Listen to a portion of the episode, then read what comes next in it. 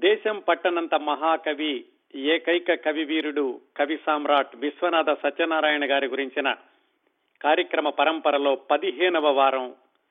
నవలేతిహాసం తెలుగు నవలా సాహిత్యంలో ఒక అద్భుతం వేయి పడగలు నవలా విశేషాలు. తొమ్మిదవ భాగం ఈరోజు. ముందుగా గత ఎనిమిది వారాల్లో ఏం మాట్లాడుకున్నామో అతి క్లుప్తంగా పునశ్చరణ చేసుకుందాం. గత ఎనిమిది వారాలుగా ఈ వేయి పడగలు నవల గురించిన విశేషాల్లో అసలు ఈ వేయి పడగలు నవల ఎలా వ్రాయడం ప్రారంభించారు విశ్వనాథ సత్యనారాయణ గారు? ఏ పరిస్థితులు ఆయన్ని ఈ నవల వ్రాయడానికి ప్రోత్సహించాయి? వ్రాయడం అంటే ఆయన చెబితే ఆయన తమ్ముడు రాసుకున్నారనుకోండి. అది పంతొమ్మిది వందల ముప్పై నాలుగులో ఆంధ్ర విశ్వవిద్యాలయం వారు నిర్వహించిన నవలా పోటీల కోసం అని వ్రాసిన నవల ఈ వేయి పడగలు సాంఘిక నవల. అలాగే ఈ నవలలో కథ అంతా కూడా పంతొమ్మిది వందల సంవత్సరం నుంచి పంతొమ్మిది వందల ముప్పై వరకు. అంటే ఆ ముప్పై సంవత్సరాల్లో అలనాటి సామాజిక పరిస్థితుల్ని ప్రతిబింబిస్తూ వ్రాసినటువంటి నవల. ఆ తర్వాత ఈ నవల ఆంధ్రపత్రికలో సీరియల్గా వచ్చింది చాలాసార్లు పునర్ముద్రణలు పొందింది. అనేక పరిశోధనా గ్రంథాలు కూడా దీని మీద వెలువడ్డాయి అనేక వ్యాసాలు కూడా వెలువడ్డాయి. ఈ విశేషాలన్నీ మాట్లాడుకున్నాం. ఆ తర్వాత ఈ నవలలోని కథ యొక్క కథ యొక్క సారాంశం ఏమిటో తెలుసుకున్నాక మొట్టమొదటి కొద్ది అధ్యాయాలు కూడా వివరంగా చెప్పాను. ఎలా ఉంటుంది శైలి? కథ ఎంత సూక్ష్మంగా వివరంగా వ్రాస్తారు విశ్వనాథ వారు అనే విషయాలు చెప్పాను. ఆ తర్వాత కథ అంతా కూడా ఒక క్రమంలాగా చూపించాను మీకు. ఆ తరువాత ఈ నవలలోని కథాంశం చాలా విస్తృతమైంది కాబట్టి అందులోని ముఖ్యమైన ఘట్టాలని అంటే ఎపిసోడ్స్ని తీసుకుని వారానికి రెండు మూడు చొప్పున గత మూడు నాలుగు వారాలుగా ఆ ఘట్టాలని మీకు వివరిస్తున్నాను. ఈ ఎపిసోడ్స్ అర్థం చేసుకోవడానికి నవల కథ అంతా గుర్తు ఉండాల్సిన అవసరం లేదు. ఏ ఎపిసోడ్కి ఆ ఎపిసోడ్లో దానికి అవసరమైనటువంటి కొద్ది నేపథ్యాన్ని చెప్పి ఆ ఘట్టాన్ని వివరిస్తూ దానిలోని గొప్పతనం అలాగే విశ్వనాథ సత్యనారాయణ గారు ఆ ఘట్టాన్ని వ్రాయడంలో ఆయన చూపించినటువంటి నేర్పు ఆయన యొక్క ప్రత్యేకత ఆ ఘట్టం నుంచి మనం తెలుసుకోవాల్సిన విషయాలు ఏమైనా ఉన్నాయి? ఇలాంటివన్నీ కూడా వివరిస్తూ మీకు ఆ ఘట్టాలను చెబుతూ వస్తున్నాను. ఈ రోజుతోటి ఈ ఘట్టాలు మనం తెలుసుకునేటటువంటి ఈ భాగం పూర్తవుతుంది. వచ్చే వారం అది పదవ వారం. పదవ వారంలో మరికొన్ని విశేషాలు చెప్పి ఈ వేయి పడగల గురించి దానితోటి వేయి పడగల గురించిన కార్యక్రమ పరంపరని వచ్చే వారం పదో భాగంతో పూర్తి చేస్తాను. ఈ రోజు తొమ్మిదవ భాగంలో మనం తెలుసుకోబోయేటటువంటి ఘట్టాలు రెండు పాత్రల గురించి. ఈ పాత్రలు ఎవరో చెప్పబోయే ముందు కొద్దిగా ఈ కథ నేపథ్యంలోకి వెళ్తాను. వేయి పడగల నవలలో కథానాయకుడు ధర్మారావు అని తెలుసుకున్నాం కదా. ఆ ధర్మారావు ఎవరో కాదు విశ్వనాథ సత్యనారాయణ గారి లక్షణాలే చాలా ఆ కథానాయకుడు పాత్రలో కూడా ఉన్నాయి. అందుకే విశ్వనాథ సత్యనారాయణ గారు చెప్పదలుచుకున్న చాలా విషయాలను ఈ ధర్మారావు పాత్ర ద్వారా చెప్పించారు అని కూడా మనం తెలుసుకున్నాం. ఈ ధర్మారావు యొక్క తండ్రి రామేశ్వర శాస్త్రికి నాలుగు వివాహాలు. అంటే ధర్మారావు యొక్క తల్లి బ్రాహ్మణ యువతి. అలాగే ఈ ధర్మారావు యొక్క తల్లే కాకుండా ఈ రామేశ్వర శాస్త్రి మరొక ముగ్గురిని వివాహం చేసుకున్నారు. అంటే బ్రాహ్మణ క్షత్రియ శూద్ర వైశ్య కన్యలని ఆయన వివాహం చేసుకున్నారు. అలాగే ఒక వేశ్య ద్వారా కూడా ఒక కూతురికి జన్మనిచ్చారు. ఇవన్నీ కూడా మనం మొట్టమొదటి వారమే తెలుసుకున్నాం. ఇదంతా కూడా ఆయన యొక్క వ్యక్తిత్వాన్ని తప్పుగా చిత్రించేటటువంటి పరిస్థితి కాదు. ఆనాటి సమాజంలో నాలుగు వర్ణాలు కూడా సమానంగా ఉన్నాయి అనడానికి ప్రతీకగా ఆయన రామేశ్వర శాస్త్రికి నాలుగు వివాహాలు జరిగినట్లుగా చెప్పారనే విషయాలు కూడా మనం మొట్టమొదటి వారం మాట్లాడుకున్నాం. దాన్ని అక్కడ ఉంచితే ఈ రోజు మనం మాట్లాడకపోయే రెండు ఘట్టాల్లో రాబోయేటటువంటి పాత్రలు ఎవరంటే ఈ ధర్మారావు యొక్క తండ్రి రామేశ్వర శాస్త్రి వివాహం చేసుకున్న శూద్ర కన్య మంగ. ఆమె యొక్క కొడుకు పసిరిక. అది ఒక ఘట్టం. అలాగే రామేశ్వర శాస్త్రి వివాహమే కాకుండా వేశ్యను కూడా ఆయన ఉంచుకున్నారు. ఆ వేశ్య ద్వారా పుట్టినటువంటి అమ్మాయి గిరిక. ఈ రెండు పాత్రలు గిరిక పసిరిక. ఆ రెండు పాత్రలు కూడా ఈ వేయి పడగలు కథాక్రమంలో ప్రత్యేకంగా నిలబడతాయి. వేయి పడగల గురించి మాట్లాడుకున్నప్పుడు కథంతా చెప్పుకోవడం ఒక ఎత్తునున్ను ఈ పసిరిక గురించి గిరిక గురించి ప్రత్యేకంగా మాట్లాడుకోవడం తప్పనిసరిగా జరుగుతూ ఉంటుంది. అలాగే ఈ గిరిక పసిరిక గిరికనేమో వేశ్య రత్నగిరి ద్వారా రామేశ్వర శాస్త్రికి పుట్టినటువంటి అమ్మాయి. అలాగే పసిరిక అనేటటువంటి కురవాడు మంగ ద్వారా రామేశ్వర శాస్త్రికి పుట్టినటువంటి అబ్బాయి. వీళ్ళిద్దరూ మన కథానాయకుడు ధర్మారావుకి చెల్లెలు తమ్ముడు వరస అవుతారు. ఈ గిరికని పసిరికని కూడా ఈ రెండు పాత్రల్ని విశ్వనాథ వారు కొన్ని కొన్ని భాగాలకి అంటే సమాజంలోని కొన్ని కొన్ని విభాగాలకి ప్రతీకగా సింబాలిక్గా సృష్టించారు అని విశ్లేషకులు చెప్పడమే కాదు విశ్వనాథ సత్యనారాయణ గారు కూడా ఒక వ్యాసంలో వ్రాశారు. ఈ రెండు పాత్రల్ని కూడా రెండు భాగాలకి నేను ప్రతీకగా సృష్టించాను అని. అవేమిటో తర్వాత తెలుసుకుందాం. ముందుగా గిరిక ఆ పాత్ర గురించి మాట్లాడుకుందాం. ఈ గిరిక ధర్మారావు యొక్క తండ్రి రామేశ్వర శాస్త్రికి వేశ్య రత్నగిరికి పుట్టినటువంటి అమ్మాయి అనుకున్నాం కదా. వేశ్య దేవదాసి ఈ రెండు పదాలు కూడా నిజానికి నిర్వచనం ప్రకారంగా చూసుకుంటే ఆ రెండిటికి చాలా వ్యత్యాసం ఉంది. అయితే కాలక్రమంలో ఆ వ్యత్యాసం పోయి దేవదాసీలంటే వేశ్యలు అనేటటువంటి భావం స్థిరపడింది కానీ నిజంగా చెప్పుకోవాలంటే వేశ్యలు అంటే వారకాంతలు వారు ఆ సమాజంలో ఉన్నటువంటి అది ఒక విభాగం. దేవదాసి అంటే కేవలం దేవుడికి మాత్రమే జీవితాన్ని అంకితం చేసుకున్న వాళ్ళు. వాళ్ళని భోగాంగనలు అని కూడా అంటారు. భోగము అంటే భగవంతుడికి అర్పించబడేది. ఆ యువతులు తమ యొక్క జీవితాలను భగవంతుడికి అర్పించుకున్నారు కాబట్టి వాళ్ళని దేవదాసీలు అంటారు. ఈ కథలో కూడా రత్నగిరి వేశ్య అనబడుతుంది కానీ గిరిక మాత్రం దేవదాసి అని మాత్రమే పిలువబడుతుంది. అలాగే విశ్వనాథ సత్యనారాయణ గారు ఈ గిరికని గురించి చెప్పేటప్పుడు చాలాసార్లు దేవదాసి దేవదాసి అని మాత్రమే వ్రాశారు. ఇది చాలా వ్యత్యాసం ఉంది. అందుకనే గిరిక వేసేలాగా కాకుండా ఎవరితోటి సంబంధం లేకుండా ఆవిడ తన జీవితాన్ని భగవంతుడికి మాత్రమే అంకితం చేసింది ఈ కథలో. ఇది నేపథ్యం అండి. ఇప్పుడు కథలోకి వెళ్ళి ఈ గిరిక పాత్ర ఎలా మొదలయ్యింది ఎలా కొనసాగింది ఎలా ముగిసింది అనేటటువంటి విషయాలు మొట్టమొదటి ఘట్టంలో తెలుసుకుందాం. ధర్మారావు చదువుకోవడానికి బందరు వెళ్ళాడు. ఆయనకి పెద్ద జమీందారు కృష్ణమనాయుడు డబ్బులు పంపించేవాడు. ఆ కృష్ణమనాయుడు చనిపోగానే ధర్మారావుకి డబ్బులు వెళ్ళడం ఆగిపోయి ఆయన చదువు మానేసి మళ్ళా సుబ్బన్నపేట వచ్చేసి సుబ్బన్నపేటలో ఖాళీగా ఉన్నాడు. ఈ సమయంలో ఆ ధర్మారావు సుబ్బన్నపేటలో తిరుగుతూ ఉన్నప్పుడు ఒకసారి ఆయన రోడ్డు మీద వెళుతూ ఉండగా వెనకాల నుంచి ఎవరో తట్టి పిలిచారు. ఎవరా అని వెనక్కి తిరిగి చూశాడు. చూసేసరికి ఆయన కన్నుల్లోకి వెన్నెల్లో చిమ్మన గురవితో కొట్టినట్లయ్యింది. వెనకాల ఎవరో నవ్వారు. ఆ నవ్వింది ఎవరంటే ఇది గిరిక యొక్క ఉపోద్ఘాతం గిరిక యొక్క ప్రవేశం. ఎంత అద్భుతంగా వర్ణించారో చూడండి విశ్వనాథ సత్యనారాయణ గారు. ఆ నవ్వినది పన్నెండేళ్ళ పిల్ల. ఆమె ఒంటిపైకి తెలియకుండా మన్మధుడు వస్తున్నాడు. ఆమె తెల్లని పలువరుస సుదర్శనాయుధపు టంచుల వలె పదును పెట్టినట్లుండెను. తెల్లని పళ్ళు సుదర్శనాయుధం అంచులు పదులు పెట్టినట్టుగా ఉన్నాయట. ఈ పోలికలన్నీ కూడా ఆయన విష్ణువు పరంగా చెప్పారు.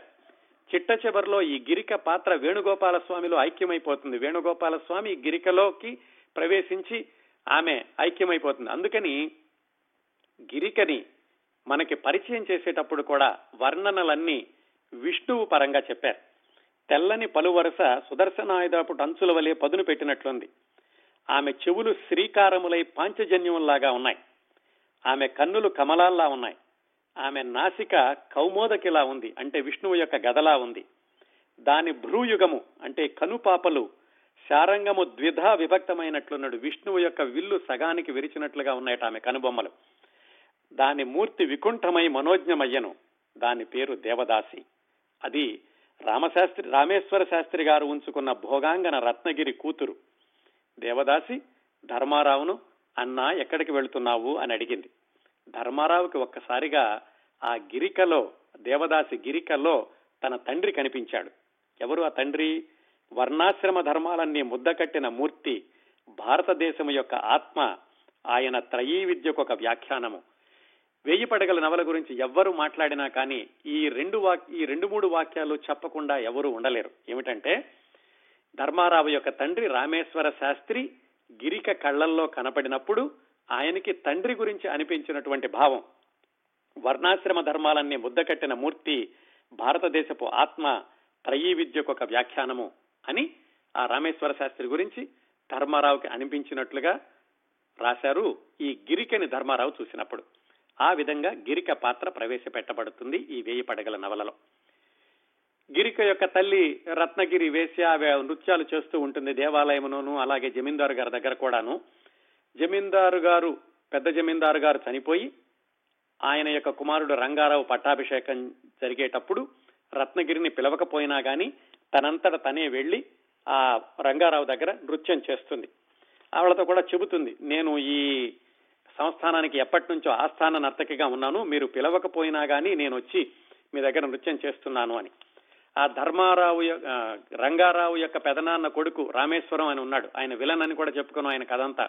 రామేశ్వరం అలాగే మంగమ్మ వాళ్ళ కథ కూడా చెప్పుకున్నాం మనం మూడో వారంలోనో నాలుగో వారంలోనో. ఆ దుష్ట పాత్రధారి అయినటువంటి రామేశ్వరం ఈ నృత్యం చేస్తున్న రత్నగిరిని చూసి నువ్వు బాగానే నృత్యం చేస్తున్నావు మీ అమ్మాయి ఉందట కదా ఆ అమ్మాయి ఇంకా చాలా అందంగా ఉందట కదా ఆ అమ్మాయిని కూడా తీసుకొచ్చి మా ముందు నృత్యం చేయించు అని అతను పలుకుతాడు. అది చూసి రత్నగిరికి కోపం వచ్చి ఏమండి నేనైతే నృత్యం చేస్తున్నాను కానీ మా అమ్మాయి దేవదాసిగా దేవుడికి మాత్రమే అంకితం అయ్యింది ఎక్కడ పడితే అక్కడికి వచ్చి నృత్యం చేయదు. దేవుడి దగ్గర మాత్రమే చేస్తుందని సర్ది చెప్పబోయింది. అయినా కానీ ఆ రామేశ్వరం వినలేదు. వినకుండా మనుషుల్ని పంపించి వెళ్ళి ఈ రత్నగిరి యొక్క కూతుర్ని లాక్కురండి అని చెప్పాడు.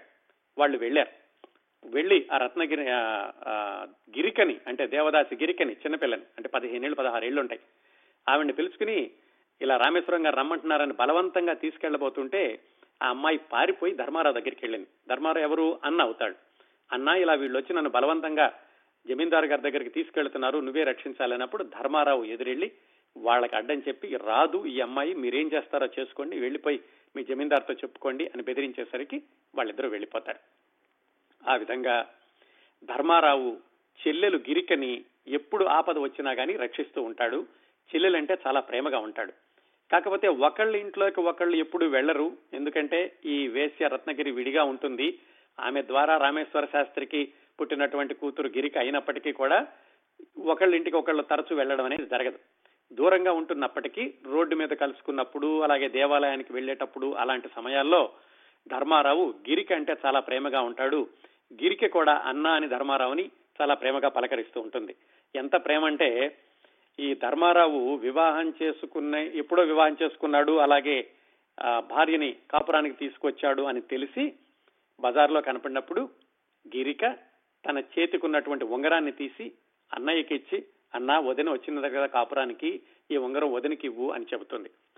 ఆ ఉంగరాన్ని కూడా ఆ తర్వాత కథలో చాలా చక్కగా వాడుకున్నారు విశ్వనాథ్ వారు. ఆ తర్వాత రోజుల్లో ధర్మారావు గుంటూరు వెళ్ళడం డబ్బులకు కష్టపడడం చంద్రహారం అమ్మాలా లేదా అనుకోవడం అలాంటి సందర్భంలో కూడా భార్య చేతినున్న ఆ ఉంగరాన్ని చూసి ఈ ఉంగరం చెల్లెలు గిరిక ఇచ్చింది కదా దీన్ని ముట్టుకోకూడదు అని అనుకుంటాడు. ఎందుకు చెప్పానంటే విశ్వనాథ్ వారు ఈ కథనంతటినీ కూడా ఇరవై తొమ్మిది రోజుల్లో తొమ్మిది వందల తొంభై తొమ్మిది పేజీలు రాసినప్పుడు ఆయన ఇంత సూక్ష్మంగా ఎలా గుర్తుపెట్టుకున్నారు? అరవై రెండో పేజీలోనేమో ఈ ఉంగరం ఇచ్చింది రెండు వందల పేజీల్లోనేమో ఆయన గుంటూరు వెళ్ళాడు. అంటే ఆయన మేధస్సులో ఆయన ఆలోచనల్లో అంత స్పష్టత కొనసాగిందనమాట ఈ నవల డిక్టేట్ చేసిన రోజులు కూడా. ఈ సంఘటనలన్నీ కూడా గిరికకి అన్న మీద ఉన్నటువంటి ప్రేమ అన్నకి గిరికి మీద ఉన్నటువంటి ప్రేమ వీటిని చూపిస్తూ ఉంటాయి. అయితే ఈ రామేశ్వరం అనేటటువంటి దుష్ట పాత్రధారి మరి ఈ ఒకసారి రమ్మన్నాడు ఈ అమ్మాయి రాలేదు గిరిక అందుకని ఆయన పగబట్టి ఎప్పుడు అవకాశం దొరుకుతుందా అని చూస్తున్నాడు. ఒకరోజు వైశాఖ పూర్ణిమే ఆ రోజు వెన్నెల కాస్తోంది. ఇంకా సాయంకాలమే వెన్నెల ఇంకా పూర్తిగా రాలేదు. ఆ రోడ్డు మీద గిరిక అలంకరించుకుని దేవుడి దగ్గరికి వెళ్తోంది. రోజు ఆవిడికి అదొక ఆచారం. సాయంకాలం అవగానే దేవాలయానికి వెళ్ళడం అక్కడ పూజ చేయడం అక్కడ నృత్యం చేయడం రావడం. ఇది గిరిక ఆ దేవదాసి యొక్క దినచర్య. ఒకరోజు అలా వెళుతోంది. ఎలా ఉంది వెళ్ళేటప్పుడు?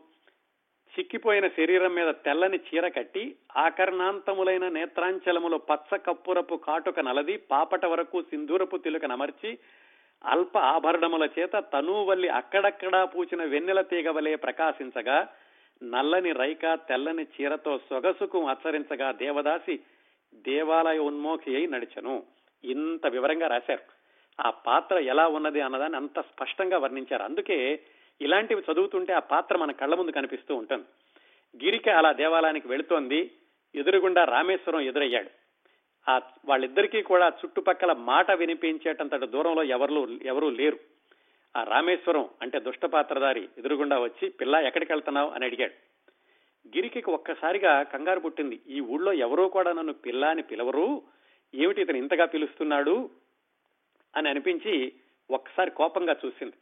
మళ్ళీ విశ్వనాథ్ గారు దగ్గరికి రావాలండి. ఎలా రాశారంటే కోపంగా చూసినప్పుడు ఆమె కన్నులు రెండు సుదర్శన చక్రములు గిరగిరాని తిప్పినట్లయింది. కానీ రామేశ్వరానికి ఎలా కనిపినాయి? ఆ రెండు కళ్ళును రెండు తామర పువ్వులు వికసించినట్లుగా కనిపించినాయి. ఆమె గబగబా నడవడం ప్రారంభించింది. ఆ నడక ఎలా ఉంది? త్రాచుపాము గాలికి దూసుకున్నట్లుగా ఉంది. ఇది గిరిక పరంగా. రామేశ్వరానికి ఎలా కనిపించింది? తెల్లటి మన్మథ పతాక రివ్వున విసిరినట్లు తోచను. ఈమెకేమో కోపంగా ఉంది. ఈ రామేశ్వరానికి మాత్రం అదంతా కూడా చాలా శృంగారపరంగా కనిపిస్తోంది. అలా వెళుతూ అలా వెళ్ళిపోతుంటే ఈ రామేశ్వరం ఆవిడ వెనకాల వెళ్ళడం ప్రారంభించాడు. దూరంగా ధర్మారావు ఈ దృశ్యాన్ని చూశాడు. గిరికేమో గబగబా వెళ్ళిపోతుంది వెనకాల రామేశ్వరం వెంటపడుతున్నాడు. ఏమిటా అని తెలుసుకుని తాను కూడా వేగంగా వాళ్ళ దగ్గరికి వెళ్ళాడు. రామేశ్వరం ఒకవేళ గిరికిని ఏమో చేస్తాడేమో అన్నట్లుగా వీళ్ళు అక్కడికి వెళ్ళి ఏమమ్మా ఏమైంది? అని అడిగాడు. రామేశ్వరం కూడా దూరంగా ఆగిపోయాడు. అప్పుడు ఒక అద్భుతమైనటువంటి సంభాషణ చెబుతుంది గిరిక. అన్నా నైవేద్యం పెట్టిన వస్తువును ముట్టుకోకూడదని కుక్కకేం తెలుస్తుంది అంది. నేను దేవుడికి అంకితం అయిపోయాను మరి వీడు కుక్క లాంటి వాడు నా వెనకాల పడుతున్నాడు అన్న సంభాషణని ఎంత అద్భుతంగా రాశారంటే దేవుడికి ఇచ్చిన నైవేద్యాన్ని ముట్టుకోకూడదని కుక్కకి తెలియదు కదా అంది. ఆ సంభాషణలో అంతా తెలిసింది.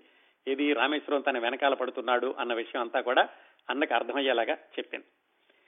సరే ధర్మారావుని చూసి ఆ రామేశ్వరం వెళ్ళిపోయాడు అనుకోండి ఈ విధంగా ధర్మారావు గిరిక వాళ్ళ యొక్క అన్న చెల్లెళ్ళ సంబంధం పెరుగుతూ ఉంటుంది. ఒక విధంగా ఏం చేశాడంటే ధర్మారావు గిరికని ఈ దైవభావం వైపు మరల్చి అలా దేవదాసిగా ఉండమని వేశ్యగా మారి ఎవరి దగ్గరకో వెళ్ళడం ఇలాంటి పనులు చేయొద్దని ఆయన అన్యాపదేశంగా ఎలా చెప్పాడంటే రోజు సాయంకాలం అవగానే ఆ ధర్మారావు ఇంటి దగ్గరికి వెళ్ళి అన్నా అని పిలిచేది గిరిక. ఆయన బయటకు వచ్చి గిరికతో కలిసి ఇద్దరూ కలిసి దేవాలయానికి వెళ్ళి అక్కడ చలవరాతి మీద కూర్చుని ఆ చలవరాయి కూడా వీళ్ళ నాన్నగారు వేయించిందే. అక్కడ కూర్చుని గిరికకి పాఠాలు చెప్పేవాడు. ఏం పాఠాలు? భాగవతం భక్తి తత్వం పురాణాలు వేదాంత శాస్త్రాలు ఉపనిషత్తులు నాట్య రీతులు అభినయ శాస్త్రం ఇలాంటివన్నీ కూడా రోజు చెబుతూ ఉండేవాడు అన్న ధర్మారావు చెల్లెలు గిరికకి. ఆ విధంగా ధర్మారావు దగ్గర ఇవన్నీ నేర్చుకున్నాక గిరికలో మరింతగా భక్తి భావం ప్రబలి ఎలాగైనా సరే ఈ జీవితం దేవుడికి అంకితం వేణుగోపాల స్వామికి అంకితం చెయ్యాలి.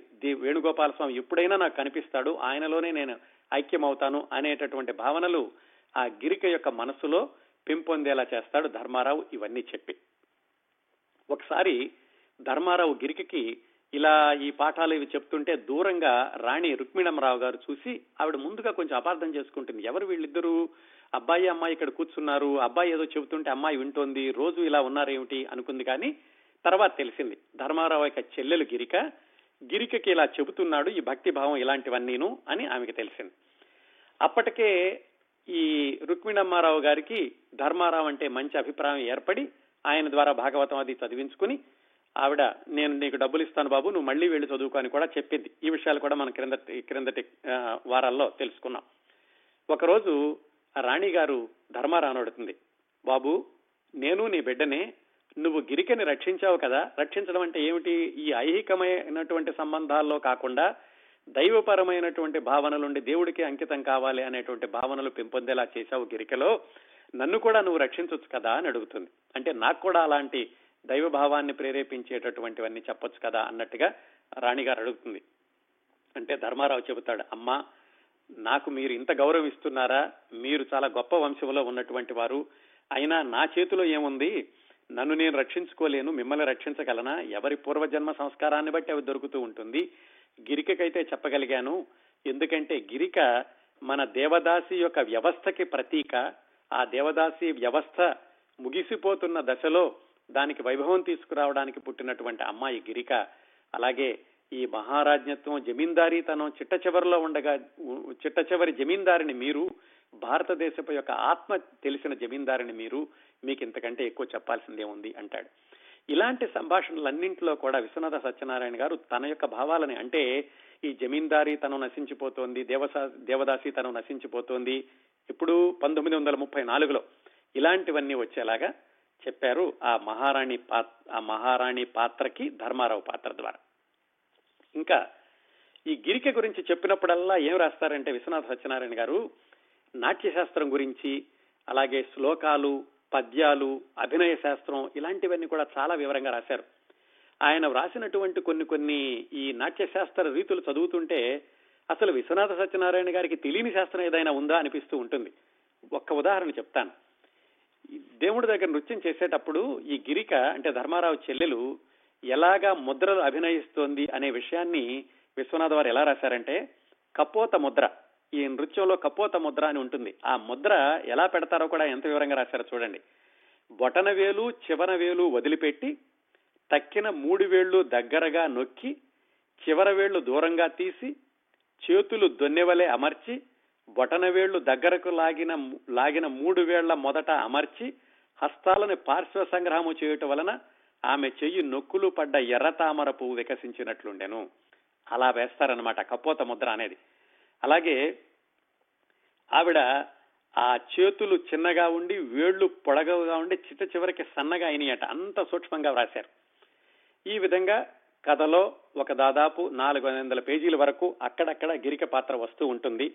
ఈ గిరికకి అరుంధతికి కూడా పరిచయం అవుతుంది. వాళ్ళు కూడా గిరికను చాలా గౌరవంగా చూస్తారు. ఎందుకంటే దేవుడికి అంకితమైనటువంటి అమ్మాయి దేవుడికి అంకితమైనటువంటి దేవదాసి అన్న దృష్టిలో అందరూ కూడా గౌరవంగా చూస్తూ ఉంటారు.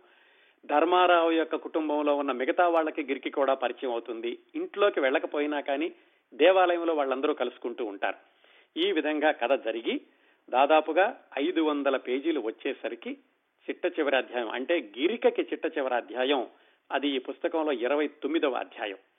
ఆ అధ్యాయంలో గిరిక పాత్ర ముగుస్తుంది.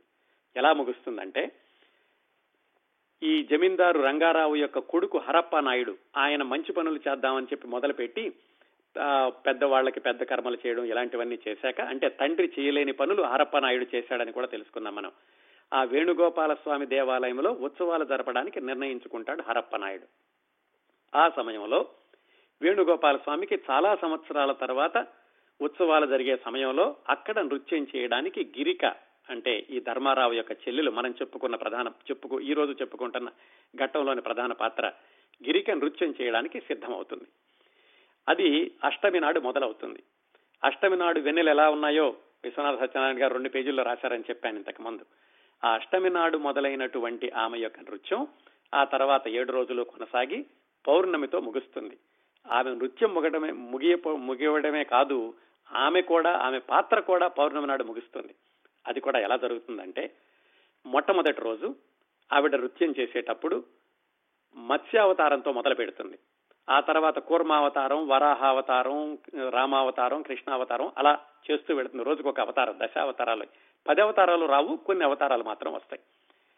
మొట్టమొదటి అవతారం గురించి మాత్రం ఈయన ఎంత వివరంగా రాశారో చెప్తాను. మొట్టమొదటి రోజు ఆవిడ నృత్యం చేసేటప్పుడు వేణుగోపాల స్వామి ఆలయానికి జరిగేటటువంటి ఉత్సవాల్లో ఈ అష్టమి రోజున ఈ గిరిక చేసేటటువంటి మొట్టమొదటి నృత్యం మత్స్య అవతారం విశ్వనాథ సత్యనారాయణ గారి నవల గనక ఎవరైనా దీన్ని పిక్చరైజ్ చేయదలుచుకుంటే కెమెరా యాంగిల్స్ కానీ మేకప్ కానీ బ్యాక్గ్రౌండ్ మ్యూజిక్ కానీ మళ్ళీ చూసుకోవాల్సిన అవసరం లేదు. ఆయన ఎంత స్పష్టంగా రాశారనడానికి ఈ ఒక్క ఉదాహరణ చెప్పి చివరి రోజుకు వెళతాను. అక్కడ కూర్చున్నప్పుడు ఎవరు ఎట్లా కూర్చున్నారో కూడా చెప్పారు. ఆ ధ్వజస్తంభానికి అటు ఇటు పందిళ్ళు వేశారు. ఒకవైపేమో హరప్పనాయుడు ధర్మారావు వీళ్ళందరూ కూర్చున్నారు. రెండో వైపునేమో చాపలు వేశారు. అక్కడ మిగతా ఉద్యోగస్తులు మిగతా వాళ్ళందరూ కూర్చున్నారు. ఇంకా వెనకాల ఏమినిపిస్తోంది? గజ్జియలు కెణకెణలాడెను తాళములు గణగణలాడెను. అట్లా అప్పుడే మధ్యలో బొయ్యి బొయ్యి మన్ను ఆలయముకు ప్రాగ్దిశేనందున్న అశ్వత్థ వృక్షాక్రమణ రెండు పైడి గంటలు కిలకిల కూసెను. ఇదంతా కూడా ఆ వెనకాల నేపథ్యంలో ఉన్నటువంటి ధ్వనులు. ఇప్పుడు ఈ గిరిక మత్స్యావతారం లాగా ఎలాగా అలంకరించుకున్నది అంటే కళ్ళు నాలుగు వాలుగు చేపల వలె దీర్ఘములై కంటి చివర మూడు గీతలు గీసి మత్స్యాకృతి లాగా చేసుకుంది. అలాగే తల మీద అర్ధచగ్ర అర్ధచంద్రాకృతిలాగా ఒక కిరీటం పెట్టుకుని బంగారపు రేకు పాపట ముందు ముందు అమర్చి వెనకకు బిగించి కట్టింది. అందువల్ల చేప తలలాగా ఆవిడికి ఒక ఆకారం వచ్చింది. రెండు చెక్కిళ్ళ మీద కాంతులు తురుముకొను తెల్లరాళ్ళు పొదిగిన బంగారు చెంపసరాలు ధరించింది. మూడు తెల్లని ఏనుగు దంతాలు చేప ముట్టెలాగా ఈ గడ్డం దగ్గర పెట్టుకుంది. అలాగే ఒళ్ళంతా కూడా గంధం రాసుకుని డాగు రేగులు పెట్టుకుంది. అంటే చేప పొలుసుల్లాగా. ఇంత వివరంగా రాశారండి. గిరిక ఎలా అలంకరించుకున్నది చేపలాగా అనేది. ఆ విధంగా మత్స్య అవతారం అలంకరించుకుని ఆవిడ నృత్యం చేస్తుంది మొదటి రోజు. నృత్యం చేసి చేసి అలసిపోతుంది. అలసిపోయాక ఆవిడ్ని సేద తీరుస్తారు. తర్వాత లేచి ఇంటికి వెళుతుంది. వెళ్ళే ముందు ధర్మారావు చెబుతాడు రేపు నువ్వు కూర్మావతారం అని. ఇంటికి వెళ్ళగానే ఆ దుస్తులు అవి తీసేసి దేవుడి దగ్గర కూర్చుని మళ్ళా ప్రార్థన చేసుకుని మర్నాడు చేయబోయేటటువంటి కూర్మావతారానికి సిద్ధమవుతుంది గిరిక. ప్రతిరోజు కూడా ఇలా నృత్యం అయిపోగానే మూడు సంఘటనలు చెబుతారు విశ్వనాథ్ వారు ఈ కథలో. ఏమిటంటే ఒకటి గిరిక ఇంటికి వెళ్ళిపోయి తర్వాత రోజుకి సిద్ధమవడం. ఇంకొకటి హరప్పా నాయుడు ఇంటికి వెళ్ళి గిరిక చేసినటువంటి నృత్యాన్ని గుర్తు తెచ్చుకోవడం. మూడవ సందర్భం ధర్మారావు ఇంటికి వెళ్ళిపోయి అప్పటికే ఆ ధర్మారావు యొక్క భార్య అరుంధతికి చాలా తీవ్రమైనటువంటి జబ్బుగా ఉంది. అక్కడ వాళ్ళిద్దరూ మాట్లాడుకోవడం ధర్మారావుకి ఇంటికి వచ్చినటువంటి బంధువులు వాళ్ళందరూ ఈ దేవాలయంలో ఉత్సవాలకు వచ్చిన వాళ్ళు వాళ్ళతో మాట్లాడుకోవడం. ప్రతిరోజు కూడా ఈవిడ నృత్యం అవగానే తెల్లవారుజామున ఈ మూడు సంఘటనలు కూడా క్రమం తప్పకుండా వివరిస్తారు విశ్వనాథ్ వారు. ఇది ఈ విధంగా ఏడు రోజులు జరిగినాయి. చిట్ట చివరి రోజు వచ్చింది. చిట్ట చివరి రోజు ఆవిడ కృష్ణావతారం అంటే వేణుగోపాల స్వామిని పూజించేటటువంటి రోజు. ఆ చిట్ట చివరి రోజు ఏమిటంటే అది కళ్యాణం. ఆ చిట్ట చివరిగా వేణుగోపాల స్వామి కళ్యాణం చిట్ట చివరి రోజు జరుగుతుంది. ఆ రోజు ఈవిడ నృత్యం చేస్తోంది గిరిక. నృత్యం చేస్తున్నప్పుడు బృందావనంలోకి వెళ్ళి గోపిక నా వేణుగోపాల స్వామి ఎక్కడ ఉన్నాడు? అని అడగడం. ఒక్క ఉదాహరణ చెప్తాం. మళ్ళీ విశ్వనాథ సత్యనారాయణ గారి యొక్క శైలికి. ఆ బృందావనంలోకి వెళ్ళి ప్రతి చెట్టుని అడుగుతుంది ఎక్కడున్నాడు నా స్వామి అని. అడిగినప్పుడు ఏ ఏ చెట్టుల్ని ఏ ఏ పొదల్ని అడిగిందంటే మాతులుంగ లవంగ చూత కేతకి బల్లాత కామ్రాతక సరళ పనస బదరి వకుళ వంజుభ వట కుటజ కుంద కురవక కురంటక కోవిదార ఖర్జూర నారికేళ సింధువార చందన పిచుమంద మందార జంబూ జంబీర మాధవి మధుక తాల తక్కోల తమాల హింతాల రసాల సాల ప్రియాళు బిల్వామలక క్రముఖ కపిద్ధ కాంచన కందరాళ శిరీష శింసు పాశోక పలాశ నాగ పున్నాగ చంపక శతపత్ర మల్లికామ తల్లికలారా ఒక్క వాక్యం రాశారండి ఇన్ని చెట్టుల్ని ఇన్ని పొదల్ని ఇన్ని పువ్వుల్ని ఆ గోపిక అడిగింది నా వేణుగోపాల స్వామి నా కృష్ణుడు ఎక్కడున్నాడు అని ఇవన్నీ కూడా మొట్టమొదటిసారి అర్థం కాయనట్టుగా ఉంటాయి కానీ నెమ్మది నెమ్మదిగా అర్థం తెలుసుకుంటే విశ్వనాథ్ గారి యొక్క గొప్పతనం మన తెలుగు భాష యొక్క గొప్పతనం కూడా అర్థమవుతుంది ఆ విధంగా ఆవిడ నృత్యం చేస్తూ వచ్చింది. చిట్ట చివరి రోజు ఇన్ని రోజులు కూడా ఆవిడ భోజనం చేయడం లేదు. అందుకని చాలా నీరసంగా ఉంది. చిట్ట చివరగా ఆ మూర్తికి వాళ్ళు కళ్యాణం చేసి ఆ మహామూర్తిని బయటకు తీసుకొచ్చారు. కళ్యాణం కళ్యాణమూర్తిని బయటకు తీసుకొచ్చాక ఈవిడ నృత్యం చేస్తూ కూడా ఆ దగ్గరికి వెళ్ళింది. దగ్గరికి వెళ్ళి నృత్యం చేస్తూ ఆ మూర్తిని చూసి మూర్ఛ వచ్చి పడిపోయింది. ఆ నృత్యం అయిపోయింది అప్పటికే. ధర్మారావు కుంభహారతి ఇవ్వండి అన్నాడు. కుంభహారతి ఇచ్చేసరికి లేచి నుంచుంది. కానీ ఆ అఖండ హారతిలో ఆవిడకి దైవంలో నుంచి అంటే ఆ దైవ విగ్రహంలో నుంచి ఏదో ఒక కాంతి తనలోకి ప్రవేశించినట్లుగా అనిపించింది. ఆ కాంతి తనలోకి ప్రవేశించినట్లు అనిపించగానే ఆమె కళ్ళల్లో నుంచి బాష్పధారలు స్రవించాయి. నమస్కారం చేస్తూ నిలబడిపోయింది. కింద పడిపోతుందేమో వాళ్ళ అమ్మ చేత్తో పట్టుకుంది. కానీ అప్పటికే ఆవిడ కళ్ళు నెమ్మది నెమ్మదిగా మూతలు పడ్డం ప్రారంభించింది. తల్లికి తెలుస్తోంది కూతురు యొక్క శరీరం చల్లబడుతోందని.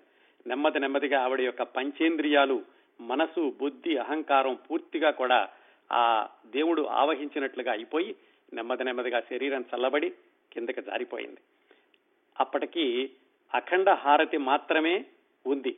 మిగతా కాగడాలన్నీ కూడా ఆరిపోయినాయి. ఊహించుకోండి అఖండమూర్తి ఉంది ఒకవైపు దైవ విగ్రహం ఇంకోవైపు జారిపోయినటువంటి ఈ గిరిక ప్రాణాలు కోల్పోయిందని చెప్పకుండా చెప్పారు. శరీరం చల్లబడిపోయి జారిపోయిన గిరిక రెండో వైపు ఆ వేణుగోపాల స్వామి విగ్రహం మధ్యలో అఖండ హారతి. కాగడాలన్నీ కూడా గుప్పుమని ఆరిపోయినాయి అందుకని అఖండ హారతికి అటు ఇటు వీళ్ళిద్దరూ కూడా కనిపిస్తున్నారు. ఆ మిగతా పందిరంతా కూడా చెమ్మ చీకట్లు అలుముకున్నాయి. ఎవరికి కళ్ళు కనిపించడం లేదు. హే మందార మాధవం దర్శయ రేరే మందార సంతాన కల్పక పారిజాత చందన రేరే చంపక నాగ పున్నాగ శ్రీపూగ పనస నారికేళ రసాల మాధవం దర్శాయ అని మ్రోగుతూనే ఉంది అని ఈ అధ్యాయాన్ని పూర్తి చేశారు. ఇంత అద్భుతంగా గిరిక పాత్ర ఎలా ముగుస్తుంది అనే దాన్ని అత్యద్భుతంగా చిత్రీకరించారు విశ్వనాథ వారు. ఇది ఇరవై తొమ్మిదవ అధ్యాయం అండి. ఈ అధ్యాయంతో గిరిక పాత్ర ముగుస్తుంది. కిందటి వారం చెప్పినట్లుగానే చాలా పాత్రల్ని మరి ఎందుకనో కానీ విశ్వనాథ్ వారు ఆ వెన్నెల రోజుల్లో ముఖ్యంగా ఆ పౌర్ణమి రోజున ఆ పాత్ర అంతమయ్యేలాగా చిత్రించారు గిరిక పాత్ర కూడా వాటిల్లో ఒకటి. ఈ ఇరవై తొమ్మిదవ అధ్యాయం గురించి ఒకటి చెప్పాలండి. అంటే ఈ చిట్ట చివరిలో గిరిక ఏడు రోజులు కూడా నృత్యం చేసేటటువంటి ఈ అధ్యాయం అరవై పేజీలు ఉంటుంది. అంటే వెయ్యి పేజీల నవలలో అరవై పేజీలు ఈ ఏడు రోజుల్లో ఆవిడ చేసేటటువంటి నృత్యం. దాంట్లో ఈ వేయి పడగల నవలకి పరాకాష్ఠ ఈ అధ్యాయం అని చెప్పుకోవచ్చు. ఎందుకంటే భాష కానీ భావం కానీ కథాగమనం కానీ కథనంలో బిగువు కానీ ఉత్కంఠ కానీ పాత్ర చిత్రణ కానీ ఇవన్నీ కూడా ఈ అధ్యాయం ఒకటే ఒక ఎత్తు మిగతా నవలంతా కూడా ఒక ఎత్తు అని చెప్పుకోవచ్చండి. ఈ అధ్యాయంలో శ్లోకాలు పద్యాయాలు పద్యాలు గేయాలు నాట్యశాస్త్రం అలాగే ఆహార్యపు వర్ణన అంటే ఎలాగా ఆవిడ అలంకరించుకుంది అనేటటువంటి వర్ణన వేణుగో వేణుగోపాల స్వామి ఉత్సవంలో జరిగేటటువంటి సంబరాల వైభవం గిరిక యొక్క చివరి రోజు రోజు రోజుకి ఆమెలో కలిగే వచ్చేటటువంటి మార్పులు ఇవన్నీ కలిసి ఈ ఇరవై తొమ్మిదవ అధ్యాయాన్ని వేయి పడగల నవలలో ఒక ప్రత్యేకమైన స్థలంలో నిలబెడతాయి. ఈ అధ్యాయాన్నండి ఆస్వాదిస్తూ చదివితే మళ్ళీ మళ్ళీ చదవాలనిపిస్తుంది. ఒక్కోసారి కొంచెం తెలుగు డిక్షనరీ అవసరం రావచ్చు. అర్థమైన కొద్దీ మనలో రసానుభూతి పెరుగుతుంది. మళ్ళీ మళ్ళీ చదవాలనిపిస్తుంది. చదివిన ప్రతిసారి విశ్వనాథ వారికి చేతులెత్తి నమస్కారం పెట్టాలనిపిస్తుంది. అదండి చిట్ట చివరి అంటే ఈ గిరిక పాత్ర ముగిసేటటువంటి ఇరవై తొమ్మిదవ అధ్యాయం గిరిక పాత్ర కొనసాగినటువంటి విధానం. అలాగే మరొక ప్రత్యేకమైనటువంటి పాత్ర ఈ నవలలో పసిరిక. ఈ పసిరిక పాత్ర దాన్ని చాలా ఆనాటి ఆనాటే కాదు తర్వాత కూడా ప్రకృతికి ప్రతీకగా వ్రాశాను అని విశ్వనాథ సత్యనారాయణ గారు చెప్పుకున్నారు. అంటే నేచర్కి సింబాలిక్గా ఈ పసిరిక పాత్రను వ్రాశానని చెప్పుకున్నారు. మనకి ఆ సింబాలిజం పూర్తిగా అర్థం కాకపోయినా కానీ పసిరిక పాత్ర పరంగా చూసిన కథ చాలా ఆసక్తికరంగా నడుస్తుంది ఈ పసిరిక కనిపించినప్పుడల్లాను. అసలు ఈ పసిరిక ఎవరు అంటే ధర్మారావు యొక్క వాళ్ళ నాన్నగారు రామేశ్వర శాస్త్రి గారు ఒక శూద్ర యువతిని కూడా వివాహం చేసుకున్నారని ఇంతకుముందు చెప్పుకున్నాం. ఆవిడ పేరు మంగ. మంగ ఎవరంటే ఆ ఊళ్ళో రామేశ్వర శాస్త్రికి ఉన్నటువంటి ఒక మిత్రుడి కూతురు. చిన్నప్పటి నుంచి సరదాగా అంటూ ఉండేవాడు. మంగని నిన్నే పెళ్ళి చేసుకుంటాను నిన్నే పెళ్ళి చేసుకుంటానని. ఆ మంగ చాలా అమాయకురాలు. ఆ తండ్రి చనిపోయాక ఆ అమ్మాయి వెనక అందరూ పడుతుంటే ఆ అమ్మాయి వచ్చి రామేశ్వర శాస్త్రిని ఏమండి మీరు చేసుకుంటానన్నారు కదా మరి మీరే పెళ్ళి చేసుకోండి లేకపోతే నేను ఊళ్ళో వాళ్ళందరికీ అలుకు లోకువైపోతాను చెడిపోతాను నేను నన్ను కాపాడాలంటే మీరే పెళ్ళి చేసుకోవాలనేసరికి తప్పనిసరి పరిస్థితుల్లో రామేశ్వర శాస్త్రి ఆ మంగ అనేటటువంటి అమాయకురాల్ని పెళ్ళి చేసుకుంటాడు. రామేశ్వర శాస్త్రి ఇంట్లో వాళ్ళకి ఇదేం నచ్చదు. ఇదేమిటండి మీకు ఇప్పటికే ఒక అమ్మాయి ఉంది అప్పటికి ఇంకా ధర్మారావు పుట్టలేదు. ఒక అమ్మాయి ఉంది మీరు ఈ అమ్మాయిని తీసుకొచ్చి ఇంట్లో పెట్టారేమిటి అనేసరికి ఆ విడిగా తీసుకెళ్ళి మంగక ఒక ఇల్లు కొని ఆ ఇంట్లో పెట్టి ఆవిడకు పది ఎకరాల పొలం రాసి అక్కడ ఉంచాడు ఆ భార్యను. ఆ అమాయకురాలైనటువంటి మంగ ద్వారా రామేశ్వర శాస్త్రికి పుట్టినటువంటి అబ్బాయి పసిరిక. ఈ పసిరిక చాలా విచిత్రంగా ఉంటాడు. పుట్టినప్పుడే ఈ ఒళ్ళంతా కూడా పచ్చగా ఉన్న ఒళ్ళంతా కూడా పచ్చగా జుట్టంతా కూడా చాలా గోధుమ రంగుగా విచిత్రంగా ఉన్నాడు. ఏదో పాము పిల్ల పుట్టిందని అందరూ కూడా మంగకి పాము పిల్ల పుట్టింది పాము పిల్ల పుట్టింది అని ఎగతాళి చేయడం మొదలు పెట్టారు రామేశ్వర శాస్త్రి చూసి కానీ పాము అనుకుందామంటే రెండు కాళ్ళు రెండు చెవులు ముక్కు కళ్ళు అన్నీ ఉన్నాయి. మనిషిలాగానే ఉన్నాడు. కానీ చూస్తుంటే ఏదో పాములాగా అనిపిస్తున్నాడు. ఇలా విచిత్రమైనటువంటి ఒక కొడుకు పుట్టాడు మంగకి రామేశ్వర శాస్త్రికి. అయితే రామేశ్వర శాస్త్రి ఆ కొడుకును చూసి మంగకి చెప్పాడు మంగ స్వయంగా నాగేశ్వర స్వామి మన కడుపును నీ కడుపును పుట్టాడు. ఇతను జాగ్రత్తగా చూసుకో. ఇతను ప్రకృతికి ప్రత్యేకగా పెరుగుతూ ఉంటాడు అని చెప్పాడు. అప్పటి నుంచి మంగకి ధైర్యం వచ్చింది. చుట్టుపక్కల వాళ్ళందరూ పాము పిల్ల పాము పిల్ల పాము పిల్లాడు పాము పిల్లాడు అంటున్నా కానీ ఆవిడ బాధపడ్డం మానేసింది. ఈ కుర్రవాడు కూడా విచిత్రంగా ఉండేవాడు. ఒక సంవత్సరం వయసు వచ్చి కాస్త పాకడం అలవాయ అలవాటు అయ్యేసరికి పాకుతూ పాకుతూ వెళ్ళిపోయి బీర పొదల్లోనూ లేకపోతే ఈ పొట్ల పొదల్లోనూ దక్కుంటూ ఉండేవాడు. వాళ్ళ అమ్మ వెళ్ళి వెతుక్కుని రావాల్సి వచ్చేది. ఆ పొట్ ఆ ఆ పొదల్లోనేమో పుట్ట పొరుగు పుట్ర ఉంటాయని ఆవిడ భయపడుతూ ఉంటే చుట్టుపక్కల వాళ్ళు పురుగు పుట్ర ఏమిటమ్మా? మీ నీ కొడుకే పురుగు నీ కొడుకే పుట్ర అని ఎగతాళి కూడా చేస్తూ ఉండేవాళ్ళు. అలా ఐదు సంవత్సరాల వయసు వచ్చినాయి. ఐదు సంవత్సరాలకి కాస్త నడవడం మొదలుపెట్టాడు. నడవడం కూడా ఎలా నడిచేవాడు? గాలికి ఊగిపోతున్నట్టుగా వెళ్ళేవాడు. పాము గనక ఎత్తుతుంటే ఎలా ఉంటుందో అలా ఉండేది. పోని అప్పుడు కూడా ఏమన్నా మానాడా? అప్పుడు ఏం చేసేవాడు? పొలాల్లోకి పరిగెత్తేవాడు. పొలాల్లో పాములు ఉండేవి పక్షులు ఉండేవి అన్నీ కూడా ఈ కుర్రవాడి చుట్టూతా తిరిగా కానీ కుర్రాడిని ఏం చేసేవి కాదు. ఒక విధంగా కొన్ని కొన్ని పాములు అయితే ఇతను కాళ్ళకు చుట్టుకునే చేతులకు చుట్టుకునే వాటితో కూడా ఆడుకున్నట్టుండేవాడు శుభ్రంగా వెనక్కి వచ్చేవాడు ఏమీ కాటేసేవి కాదు. ఈ విధంగా పెరుగుతూ ఉన్నాడు ఈ కుర్రవాడు. ఈ కుర్రవాడిని చూసి ఊళ్ళో వాళ్ళందరూ పసిరిక పసిరిక అనడం మొదలుపెట్టారు. ఆ విధంగా అతని పేరు పసిరిక అయిపోయింది. అట్లా అతను పెరుగుతూ వచ్చాడు. అతనికి మాటలు కూడా ఎక్కువ రాలేదు. ఒక్కసారి మాత్రం ఈ ధర్మారావుకు రోడ్డు మీద కడపడి వెనకాల నుంచి అన్నా అని పిలిచాడు. అప్పుడే ఆ మాట ఒక్కటే వచ్చింది. ఎవరితో ఎక్కువగా మాట్లాడేవాడు కూడా కాదు. ధర్మారావు వెనక్కి తిరిగి చూశాడు. చూసేసరికి తమ్ముడు మరి మంగ అంటే తన తండ్రికి ఆ శూద్ర యువతి ద్వారా పుట్టిన అబ్బాయి కదా అందుకని తమ్ముడు వరస అవుతాడు తమ్ముడు అని దగ్గరికి తీసుకున్నాడు. అది కూడా దగ్గర తీసుకుంటే ఎవరో మనిషి కౌగలించుకున్నట్లుగా కూడా లేదు. ఏదో ఒక పాము వచ్చి ఒక మొక్క మీద పడినట్టుగా అనిపించిందట రంగారావు ఆ పసిరికను దగ్గరకు తీసుకునేసరికి. అన్న అని పిలిచి పొలం వెళదాం రమ్మని ఏదో అడిగాడు. లేదు నేను భోజనం చేయలేదులే నువ్వు వెళ్ళు అన్నాడు.